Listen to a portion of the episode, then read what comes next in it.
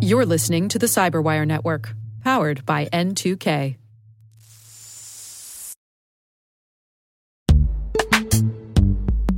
This episode is brought to you by Palo Alto Networks, the leader in cybersecurity. As AI driven attacks increase, organizations can't afford to have network security that's stuck in the past. Discover how Palo Alto Networks can help you predict what's coming and proactively secure against it with a zero trust, AI powered network security platform built to secure whatever, whenever, wherever. To learn more, visit paloaltonetworks.com slash network security platform.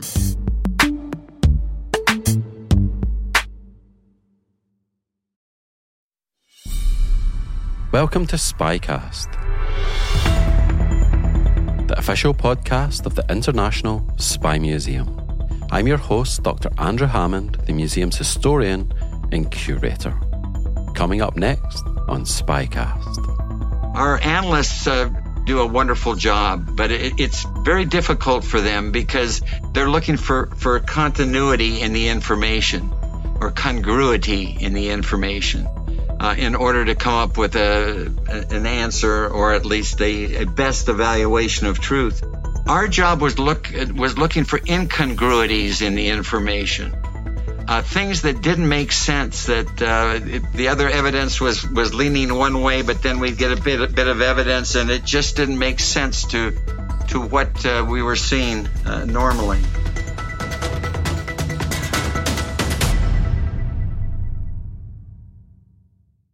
Kent Tiernan is the author of the book The Walsingham Gambit, which looks at how denial and deception play out in the contest between Elizabeth I and Mary, Queen of Scots. He has previously served as an intelligence officer in the United States Air Force. He was an assistant professor of history at the United States Air Force Academy, and he was involved in various aspects of deception for over 20 years as an Air Force Special Studies Division Chief. Kent latterly served as the Vice Chairman and Staff Director of the Foreign Denial and Deception Committee. In this episode, we discuss the spy plot to trap Mary Queen of Scots, Sir Francis Walsingham, Elizabeth's spymaster, 16th century intelligence tactics, the importance of recruiting agents from your opponent's camp, and denial and deception. If you enjoy the show, please tell your friends and loved ones and consider leaving us a five star review. The original podcast on intelligence since 2006. We are Spycast. Now sit back, relax, and enjoy the show. I'm looking forward to speaking to you about denial and deception, and of course about your book and about uh, Walsingham and the Babington plot and so forth. Just to set out our stall, can you just explain what denial and deception are and how they're different? Sure, it's nothing more than hiding the real truth and showing the fake truth to gain an advantage. I better, you know, for public uh, disclosure and so forth, I have several biases that I have to deal with. I find in history that the more things change, the more they really remain the same. I believe that deception is a common behavior of people. Uh, it is nothing new. It's nothing more than hiding the real uh, truth and showing the fake truth to gain an advantage. Uh, so these are some biases that I have to be careful of, that I'm not paranoid. And we made sure our analysts uh, always questioned their own biases when we looked at, at data. Um, our analysts, uh, in my estimation, uh, do a wonderful job, but it, it's very difficult for them because they're looking for, for continuity in the information or congruity in the information uh, in order to come up with a, an answer or at least a, a best a best evaluation of truth. Our job was look was looking for incongruities in the information uh, things that didn't make sense. That uh, it, the other evidence was was leaning one way, but then we'd get a bit a bit of evidence, and it just didn't make sense to to what uh, we were seeing uh, normally. We had to understand our adversaries and how they did deception. How can we break a deception if we don't know how to make a deception? And so we are all aware of what it takes to to manipulate something. And of course, uh, we had to know the capabilities of our adversaries. So If I may, uh, I just wanted to, to read something that's in the book by Dr. Barton Whaley. Out of the 37th translation of Sun Tzu's Principles of War, he said this quote, War is the first and foremost a psychological contest, specifically a mind game between the deceiver and the dupe. To play the game and win, one must be a con artist, a magician, or a deception analyst. To even understand this mind game, one must have at least a strong grasp of cognitive psychology, information warfare, intelligence analysis, or the like. I guess to some extent, denial can be part of deception, and deception can be part of denial, and sometimes it can just be one or sometimes it can just be another. We don't need to get into how many an- angels can dance on the head of a needle kind of stuff. Let's kick on to the to the book because I think that that's going to be a good way to bring this topic alive through this case study. So, just for people that don't know anything about this era, and it's a it's a famously complicated era where there's divisions within the countries, not just between the countries and there's so much going on in terms of religion and so forth. But just for the listeners, just boil it down to the essentials. Let's start at the beginning. What time period are we talking about? And just give us a brief encapsulation of the context within which we're going to be speaking about today. We're talking about a period uh, of Elizabethan history, which is in the 16th century. Uh, she uh, reigns in 1558 uh, her uh, sister or half sister, uh, Mary uh, Mary Tudor, dies, and Mary Tudor is Catholic, and Elizabeth is Protestant, and this causes, of course, quite turmoil in the country, and the Catholics have decided that they are not going to go easily. And they decide that they're going to try to get rid of Elizabeth as soon as possible. Uh, Elizabeth is faced uh, with a lot of problems, and uh, luckily she has at the time Sir William Cecil, who is her uh, chief advisor, who takes her through some really rough times. Uh, let me give you an example. Uh, she told William Cecil that my policy, my national security policy, will be based on three things. We will continue to promote the Reformation, which means the continuation and, and gains of the Protestants. We will not fight a war. It's too expensive. Uh, and I want to make sure that my treasury is full, the exchequer is full, uh, and with that, uh, go forth and uh, make us grow. Well, it, it wasn't that easy uh, facing this. Uh, and there were other issues that they had to deal with. So the Catholics made it very difficult for her, and plots began. And so she had a series of plots uh, that she had to deal with and ended with the Babington plot, which is the uh, subject uh, that I address in the book. It's quite interesting this period as well because the monarch before Elizabeth, uh, Mary the First, she's known by Protestants as Bloody Mary because she persecutes the Protestants. Uh, so there's this whole uh, background of religious war that goes up through the English Civil War uh, and still plays out today on, on those islands uh, in the northwest part of Europe. But I think it's quite interesting the religious component to all of this because this is one of the main rationales for these types of plots and and subterfuges and uh, the espionage. It's about making sure that the person on the throne is either a Protestant or a Catholic. The interesting thing about this to me, Andrew, is that this is a unique, the Babington plot itself uh, in 1585 and, and uh, 86. It is a significant, unique paradox in that the conspirators, the Catholics, who want to remove Elizabeth, probably want to kill her, uh, end up killing their own queen. Uh, it's a paradox that uh, the English intelligence service was able to infiltrate and actually manipulate the conspirators that led to Mary Stuart's death. That's something that we'll go on to discuss because it's quite an elaborate scheme that takes place over a number of years. Can you just briefly tell our listeners? So, if Elizabeth's sister, who preceded her, Mary the First, if she was a Catholic, how did Elizabeth become a Protestant? How did two sisters from one family end up on opposite sides of this religious schism? Help us understand that. Sure. Elizabeth's mother was Anne Boleyn. And Anne Boleyn and her family were, were Protestants. Elizabeth, uh, after her mother was beheaded, was uh, essentially uh, denied uh, the uh, the throne. Just basically called a, a bastard child uh, because Henry so much wanted a a son, and he did have this son with Jane Seymour.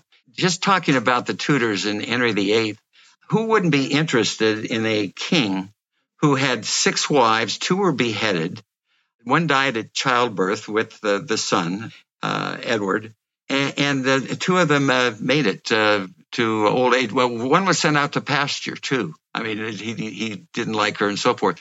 So we have a, a queen now who is Protestant, and uh, she is just now replacing uh, the Catholic Queen Mary. And uh, of course, that's that's causing all types of turmoil in the country. When Mary Luke says that the country at the time that Elizabeth took the throne at least 60 to 70% were still practicing Catholics. In this period as well, with Elizabeth and Mary's father, Henry VIII, this is the, the time when England transitions from being ostensibly Catholic to being Protestant, but then there's still some degree of flux whether or not that's going to continue to be the case. And this is where all the plotting and the conspiracies and so forth come in. Well, here's what she, she faced. First of all, she finds out that Mary Stuart, Henry VIII was her great uncle. Uh, Mary Stuart asks for asylum or at least safety. The Scottish uh, Protestants uh, essentially uh, incarcerate her and she escapes and asks for asylum in 1568. So now uh, we have Elizabeth with her rival and a claimant to her throne. Not only that, but uh, right immediately after that, as a, casus belli, she has uh, people in the north, her nobles, revolt in the Northern Rebellion. 600 uh, of those uh, nobles or uh, people were, were killed by Elizabeth as a result. Close on the heels of that, in 1570, uh, Pope Pius V excommunicates her, called Regnans in Excelsis. So she's excommunicated, uh, and a year later, the first plot against her, the Ridolfi plot, attempts again to replace Elizabeth. The only person that dies as a result of that uh, is the Duke of Norfolk, who had plans to marry Mary Stuart. Immediately following that, uh, in 1572, uh, we had the St. Bar- Bartholomew Massacre uh, in France where thousands of Protestants are killed and so forth. Immediately after that, we have a cardinal called William Allen, a Catholic cardinal, who goes to Europe and establishes universities uh, to train uh, more uh, laymen to become priests, to infiltrate and go back into the country. And at that time, and by the mid 70s, uh, there's talk about uh, the justification uh, for regicide. So she's facing quite a thing, and it's up to William Cecil and Francis Walsingham to somehow get her through this based on her uh, strategic uh, uh, guidance in terms of we must continue with the Protestantism, etc. It's a really fascinating time, and the St. Bartholomew's Day massacre, that's a breach of the rules of hospitality, isn't it? The the Protestants are invited there to, you know, everything's going to be okay, you're going to be safe, and then they, they basically get massacred. So this is a this is the context that's playing out across Europe. Europe's convulsed by these religious wars that come about after the Reformation, and I guess one thing that Elizabeth does have is the 20 odd miles of the English Channel from the European continent on her side. So, just to give our listeners a little bit of context, she's born in 1533 and dies in 1603. And the person that takes over from her is James, who becomes the very first king of both Scotland and England. Uh, and he's actually the son of Mary, Queen of Scots, who everybody knows gets beheaded. So it's very complicated. Even within one family, you have people that have different religions. And many people will know this era as an era of Shakespeare as well. And he's born in 1564 and dies in 1616. So he's born after Elizabeth and dies after Elizabeth. That being said, we've got all of the, the background in place now. So help us just understand the plot. But before we get there, let's just talk about Elizabeth's spy master, Sir Francis Walsingham. He's actually in France for the St. Bartholomew's Day massacre, isn't he? And this informs his worldview. So just give us a pen portrait. Who's Sir Francis Walsingham and, and walk us forward from St. Bartholomew's Day to his place at the court uh, of Elizabeth? Sure. Uh, Francis Walsingham uh, was in exile during uh, Mary uh, Tudor's reign. Uh, he came back, uh, and Cecil, I, I believe, had him picked as his successor as the first as the first secretary. he was the ambassador or representative of England to France during the Saint Bartholomew massacre. Uh was a strict Puritan of, of the Protestant faith, and he was initially very aggressive. He didn't believe in a compromise. He he wanted to go after uh, and do something positive uh, against the Catholics, but because of uh, uh Elizabeth's guidance, uh, he was sort of hamstrung. So he, with Cecil, uh, went on and said, "You know, we don't have the capability right now to go on the offensive." But our counterintelligence seems to be pretty good, and it was because they detected the Ridolfi plot, they detected the Throckmorton plot, uh, they knew about the Somerville uh, incident. Uh, they detected the Parry plot, and so they were able to survive. But they said we still don't have the capability. They had the uh, they had the motive uh, to uh, go after and somehow resist Catholicism, uh, and uh, but they didn't have the means or opportunity. So from a period of, oh, I say, when uh, Walsingham became uh, the first secretary in 1573, from 1573 to 1580, they decided to use something I call indirect preemptive strategy, which is the use of deception and attacking not directly militarily uh, the uh, centers of gravity of the Catholic resistance and the plots. But they decided to use deception in order to disperse the resources of the Catholics. And they build up a capability of capabilities in their intelligence system in order to go on the offensive. Uh, and I think it's around 1580 during the Throckmorton plot that they used as cover to use their deceptive uh, tactics and techniques and procedures to infiltrate uh, the next uh, deception or plot that would come about, and that was the Babington plot. Just briefly, can you tell us a little bit more about the types of people that Mary Stuart and Elizabeth I were? So, uh, h- how much are those stereotypes that people have true, and how much are they false? Or just give us your read on both of them as people, as rulers. It turned out that I believe Walsingham and Cecil felt they could not uh, bring Elizabeth into this deception uh, because they were concerned about her behavior. They, uh, she was very unpredictable, very uh, hesitant uh, to do anything that would somehow impair her image. The death of her mother, uh, I think, had a tremendous impact on Elizabeth and how she conducted her business. Uh, she was well aware of uh, Sir Thomas uh, More and uh, uh, Niccolo uh, Machiavelli and the importance of deception and ruse and so forth. she was very conscious of her subjects. I'm talking about Elizabeth. she knew the importance of ensuring that her subjects loved her or were impressed with her and knew that she cared about them. On the other hand, I, I consider Mary Stuart, uh, somewhat aloof.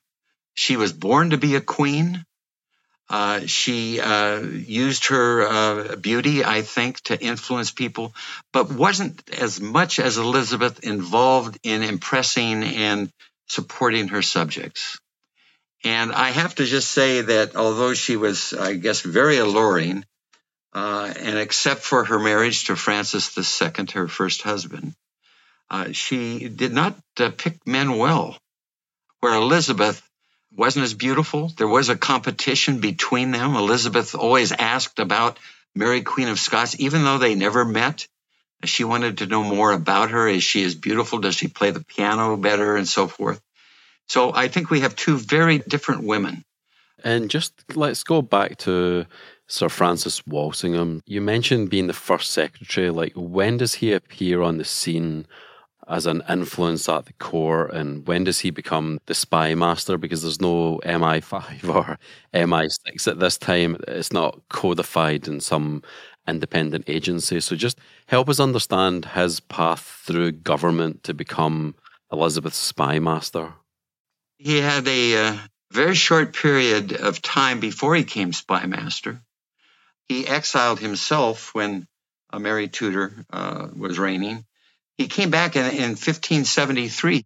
Cecil and he uh, were almost, in fact, in the book I said they almost had a yin and yang relationship where uh, their purpose was the same to protect the queen, to protect Protestantism. Um, Cecil, uh, for a long period of time, felt that compromise was the best. But as all these things happened, I mentioned earlier about excommunication, about the St. Bartholomew plot, and so forth, they, they began to understand that they would have to do something on the offensive to save her. So uh, those two working together, I think, uh, were the geniuses that were able to turn it around uh, and eventually rid themselves of uh, Mary, Queen of Scots. And who's Cecil? William Cecil, uh, a very important family. He was uh, part of the uh, Marian uh, reign, as a matter of fact, but very low key.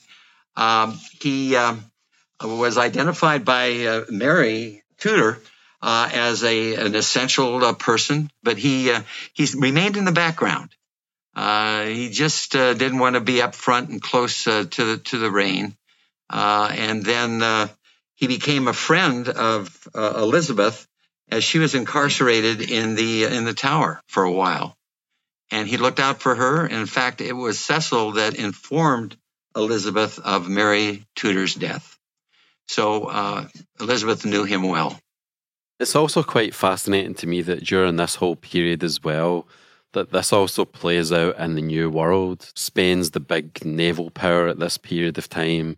Uh, Spain obviously has a major foothold in the Western Hemisphere, but this is also a period when England is is setting up colonies and and beginning to get a, a tentative foothold in North America, Roanoke and Jamestown later on, and even a lot of the names in the Northeast are, are, are all derived from people that are associated with or or around this kind of era. So that's really fascinating to me. But just to get back to Sir Francis Walsingham, so this is a period of time where it's very dangerous to speak your mind quite often. Like if you're a courtier, quite often you're having to wear a mask and pretend to be someone that's completely in line with the monarch. You could secretly be a Catholic but appears to be a Protestant or vice versa. So so there's a lot of like hiding who you really are. There's a lot of Highland deception going on, but Walsingham's quite famous for being very blunt and plain spoken with Elizabeth. So can you just tell us a little bit more about their dynamic. Why does her spy master speak to her in, in this way? And she comments on this, you know, you speak to me in very blunt and direct ways, and I'm not particularly used to that. So just help us understand that, please, Kent. Well, they did not have a good relationship. Uh, but it was a necessary relationship, and Elizabeth knew it. He was, like you said, he was very blunt. He was uh, outspoken in to her, uh, and I always uh, felt that Cecil was the intermediary there. Uh, uh, when things got tough, uh, he stepped in. They did not get along. Uh, and at the very end, uh, he felt very unappreciated before he died. Uh, as, as, a matter of fact, he, when he was dying, he questioned, well, why didn't I receive the benefits of everything that I did for you?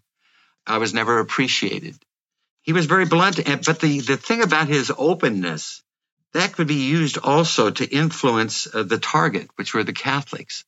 They understood how good he was and how good his intelligence service was becoming. And so they were very aware of Walsingham uh, and his intelligence service. The Babington plot was a plan to assassinate the Protestant Elizabeth I and put her cousin, the Roman Catholic Mary Queen of Scots, on the English throne. To help you make sense of this episode, here is a short history of religion on the island of Britain. Britain first entered the Roman imaginary with Caesar's invasions of 55 and 54 BC, and at this point there was a wide variety of religious practices on the island, often invoking ancestor worship and a reverence for the power of nature. Christianity arrived in the wake of this Roman contact through merchants, soldiers, and immigrants, and it steadily grew alongside indigenous belief systems in the coming centuries. Rome went from persecution to tolerance to officially adopting Christianity in AD 380 with the Edict of Thessalonica. This affected the influence of Christianity across Rome's wide ranging empire, which at that point included modern day England, Wales, and parts of the Scottish lowlands. The fall of the Western Roman Empire in the 5th century, followed by waves of migration and conquest by Germanic tribes, inflected the trajectory of Christianity on Britain, since these newcomers were not Christianized. The island was gradually reconverted, a process accelerated by the Norman conquest in 1066. There were, of course, regional differences, but the 16th century Protestant Reformation would convulse the island of Britain, as well as the rest of Western Europe, into a complicated kaleidoscope of doctrinal, religious, and political wars that could be intra-family, intranational, and intradenominational, whose implications last to this day, including the fact that many of the largest denominations in the United States can trace their roots back to these convulsions. In the second interlude, we will pick up the rest of this story.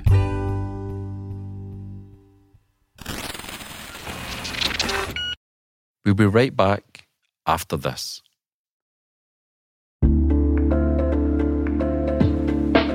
Hey, everybody, want to take a few minutes here and talk about our sponsor, Splunk. You know, you need to keep operations humming around the clock, but potential disruptions are everywhere. Splunk helps you predict problems and find and fix issues fast so you can reduce risk and ditch downtime. The world's largest enterprises rely on Splunk's unified security and observability platform to become more efficient, resilient, and innovative. With Splunk, you can react quickly, evolve faster, and be ready for anything. Stay ahead of disruptions. Learn more at splunk.com/resilience.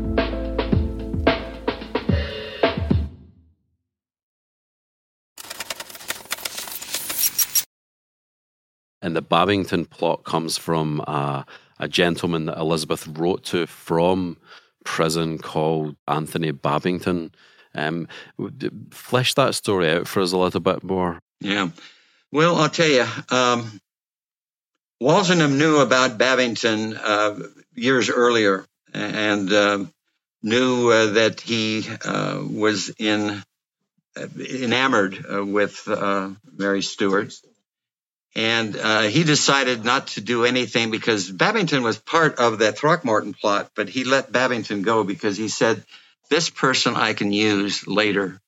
So they watched Babington and so forth. And uh, eventually, the actual plan of Walsingham was to do this. When they wanted to execute their plan, number one, they wanted Babington to lead the group in London. Why?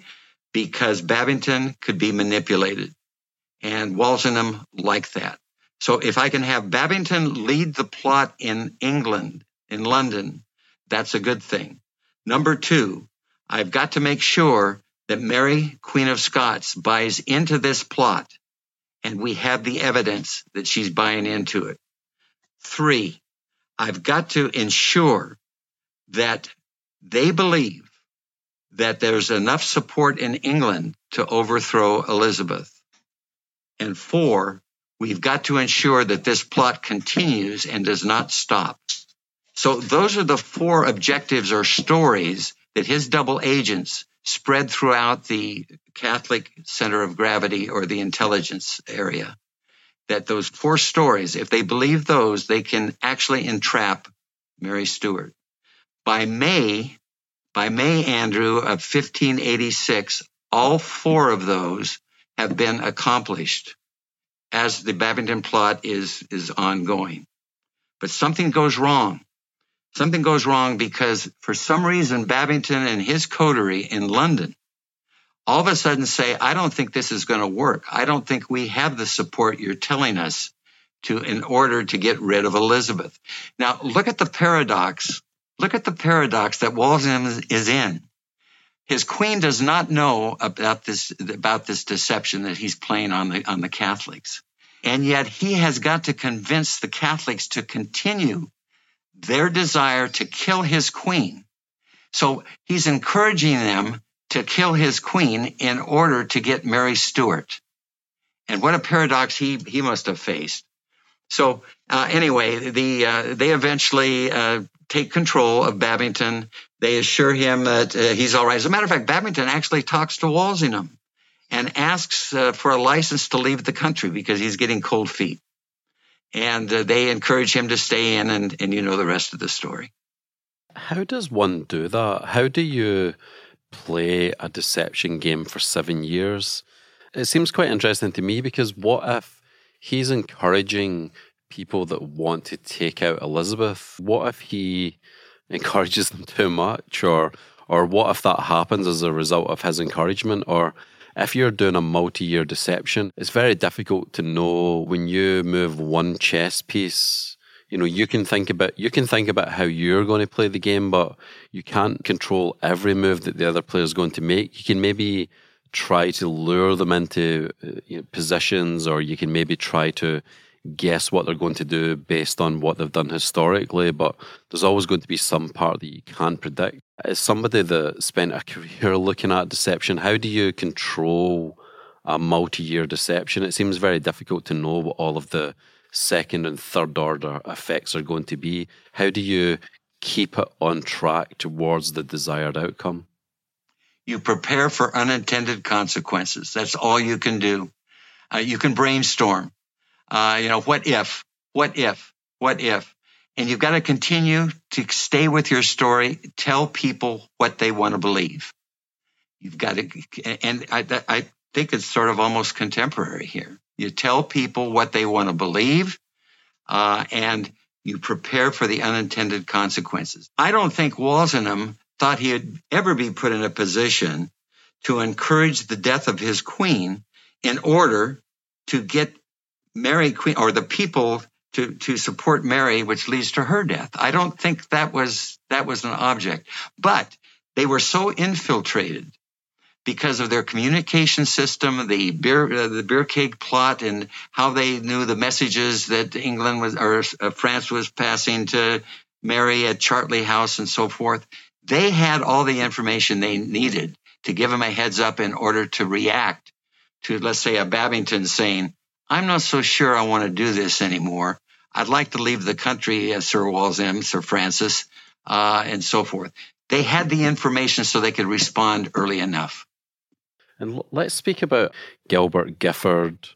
Gilbert Gifford is a, a real, still uh, kind of a, a mystery. Uh, he uh, was a Catholic. In fact, uh, he was in Europe uh, training. He was sort of a, a wild child, I guess you could say. I got into a lot of trouble.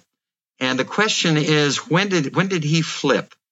Uh, I've read uh, numerous uh, books about you know when he actually became an agent for uh, for Walsingham. Uh, I have a uh, in the book I express a reason why I think and when he flipped. But he was a very interesting guy, and he turned out to be the messenger of communications between Mary and uh, Paris. He'd pick up the messages at the French embassy in London and carry it uh, carry them to uh, Chartley House. Uh, a very interesting character. Uh, he did such a wonderful job, but he went back to France uh, before the plot was completed, and he ended up in in prison and died in prison. So uh, all I can say is he's a very interesting character. His family was from the area that Chartley House was used to uh, put uh, Mary in.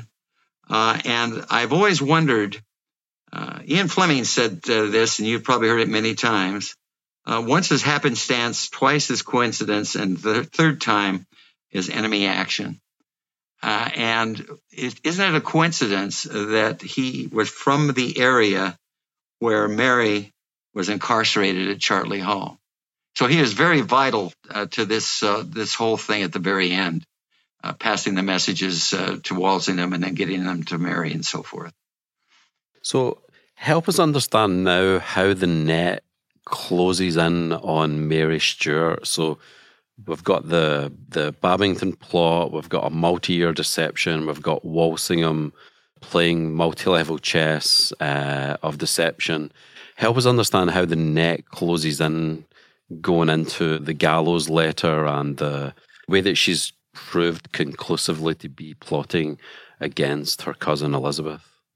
Well, it all uh, it all really started. First of all, she bought into the plot uh, very early on in May of uh, 1568, and um, he uh, they didn't have the smoking gun. They needed the smoking gun, so eventually they used Babington. They encouraged Babington to write Mary about the plot uh, and in detail. And uh, of course, that letter was written under and being encouraged by double agents, encouraging him to write this uh, this letter to, to Mary at, at Chartley Hall. The uh, the letter was immediately sent, and then Walsingham read it, and they passed it on through their chain uh, chain of custody to Chartley Hall. It took 11 days uh, for Mary to respond. Uh, and essentially, she asked questions which indicated she was all for ridding England of, uh, of Elizabeth. Uh, of course, Walsingham and Cecil read that, uh, showed the, uh, the letter to uh, uh, Elizabeth, and that's just about the story. They're about ready to wrap it up after that. We left the last interlude talking about the Protestant Reformation. In England, Henry VIII was denied a divorce by the Pope, which led to a break from Rome and a renunciation of papal authority, and the monarch declared the head of the Church of England. Henry's Protestant raised son, Edward VI, oversaw a transformation of the Church's religious practices and doctrine along markedly Reformation inspired lines. His successor, Mary I, or Bloody Mary, as we discuss in the episode, swung the pendulum back in the other direction. Elizabeth I, as discussed in this episode, also inherited a deeply divided country, but under the so called Elizabethan religious settlement, Anglicanism was formalised as a separate denomination and then formally adopted as the state church. In Scotland, the Reformation, or more specifically Calvinism, bit much deeper. This led to a more thoroughgoing rejection of Catholicism and the establishment of the Church of Scotland along Presbyterian lines, with no bishops and no head of the faith. The nation, as a category of analysis, though, only gets us so far. For example, Mary Queen of Scots was a Catholic queen in an increasingly Protestant country, and English Catholics saw her as the legitimate ruler of England. Elizabeth I was a Protestant monarch with Catholic revolts and plots against her life, but one whose ascendance to the English throne was welcomed by Scottish Protestants. Mary was forced to abdicate in favour of her infant son, who had gone to be James VI of Scotland before also becoming James I of England in 1603 when Elizabeth died. An act which led to the union of the crowns of Scotland and England in 1606, and then a century later in 1707, a union of the parliaments. Complicated, for sure. And we haven't even mentioned Ireland yet, or James's son Charles, who married a Catholic and had a constitutional showdown with Parliament, thereby precipitating the English Civil War and his ultimate execution or how Charles's son Charles II forced the two daughters of his younger brother James, who had abandoned Anglicanism for Catholicism, to be raised as Protestants. So that when James became king and ultimately had a son who was a Catholic, he was deposed in favour of his own daughter Mary, who had married the Dutch Protestant king William of Orange. If you want to research something interesting, look into where the orange and the Irish tricolour comes from.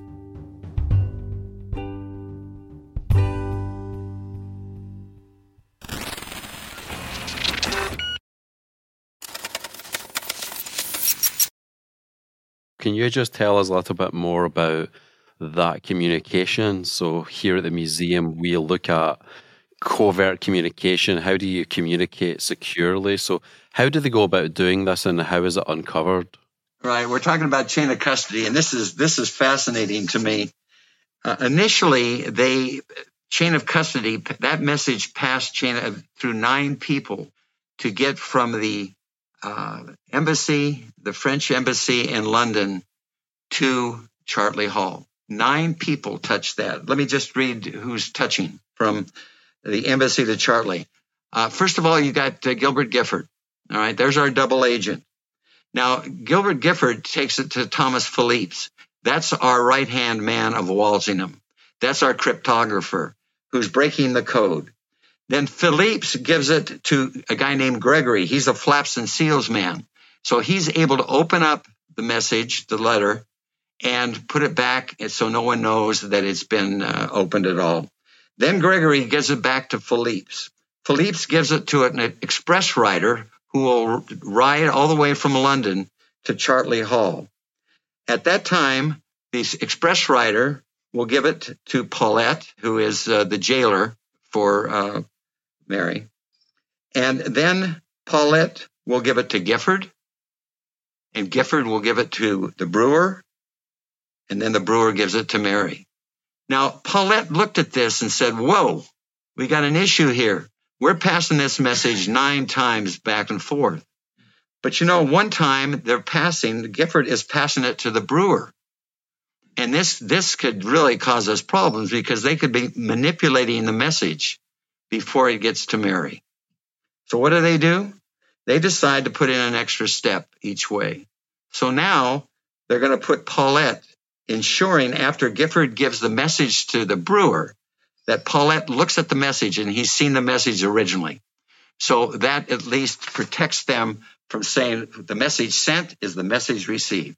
So it's now changed hands 11 times each way. I, that's really complex, but I, I find it fascinating that they were up on their P's and Q's to say, we might have a problem here. Houston, we got a problem. Uh, we've got, uh, you know, these two possibles passing the note to each other. I remember reading that Mary came up with her own code and it was very sophisticated for the time, but Phelippes was uh, a very good cryptanalyst and and managed to crack it. So they find out that Mary is plotting against Elizabeth. You know, we know what happens at the end of the story, but how do we get to the end of the story? So, uh, how do they approach Elizabeth and tell her? Where does Mary get executed? When does that happen, etc.? Elizabeth was shocked. At least she feigned being shocked. And she, in fact, incarcerated uh, the messenger who told her that Mary was condemned uh, for treason and so forth, and uh, they wanted to uh, behead her. So she she said she was shocked, and she uh, incarcerated Davison, who was one of her uh, advisors, for telling her that. Uh, and she delayed, and she delayed, and she delayed, and it took a long while that finally Elizabeth said, "All right, I have no choice." At least that's what she that's how she acted, and so she was eventually executed, but at, that was a long time after she was condemned to death. I think it would be interesting, just in the context of what we've discussed, uh, just a, a, couple of questions just about your background, because you were on the Denial and Deception Committee, Kent, um, and you spent a lot of time thinking about this type of stuff, and then you applied this tradecraft onto this particular time period. So, could you just tell our listeners, just in a, a few sentences, what was the Denial and Deception Committee?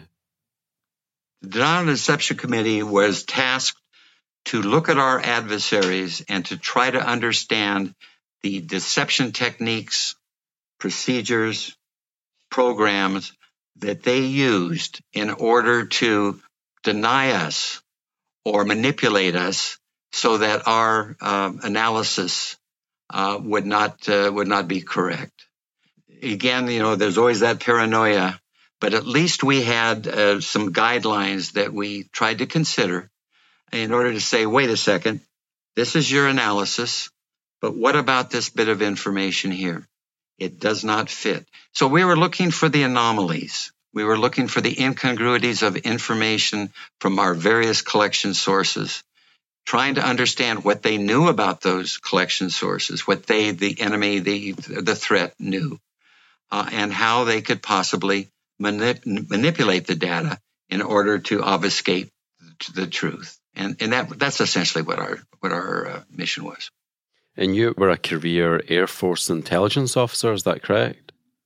I was. Uh, my last, I think, three years, um, I ran a, a, special, it's called a, a Special Activities uh, Unit, and that was our mission to uh, military to look at, again, what do our adversaries do in order to cloud the truth so that, you know, that we don't know what their capabilities are. And we under, we tried to understand uh, those techniques and tactics of, of what they did. And apart from uh, reading your book on the Babington plot and Walsingham, are, are, there a couple of sources that you would recommend people go to try to get their heads around this stuff? Absolutely. I would recommend Stephen Alford, The Watchers. I would recommend John Cooper, The Queen's Agent. I would recommend Robert Hutchinson, Elizabeth Spymaster. I would recommend Charles Nicholl. It's called The Reckoning. And this has to do with the death of one that supposedly wrote some of Shakespeare's works. Oh, Christopher Marlowe. That's it. I'm sorry. Yeah. yeah. Oh, that's okay. No problem. Well, this has been a lot of fun. Uh, thanks so much for uh, speaking to me about your research and your career. I've really enjoyed. Uh, well, I want to thank you very much, and uh, you've been great. It's wonderful. It's an honor uh, talking to you, and uh, just know that I greatly appreciate it. Thank you so much, Kent. Stay well.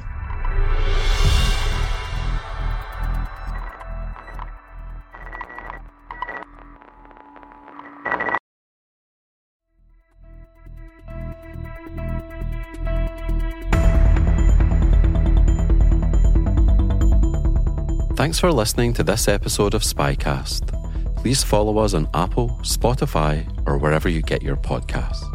Next week's episode features NATO's Assistant Secretary General for Intelligence talking about Ukraine. Here's a clip from next week's show. I was at home, um, but had not been sleeping well uh, for quite some time before that because I think we felt our intelligence was really solid certainly by the point that the war began, uh, that it was imminent. And I think I got into the office less than 30 minutes after that. Uh, we had some pretty intense meetings right away, as you can imagine, uh, for me to update the Secretary General, the chair of the military committee, some other key officials, my, my key leadership colleagues on things. And then we started our day.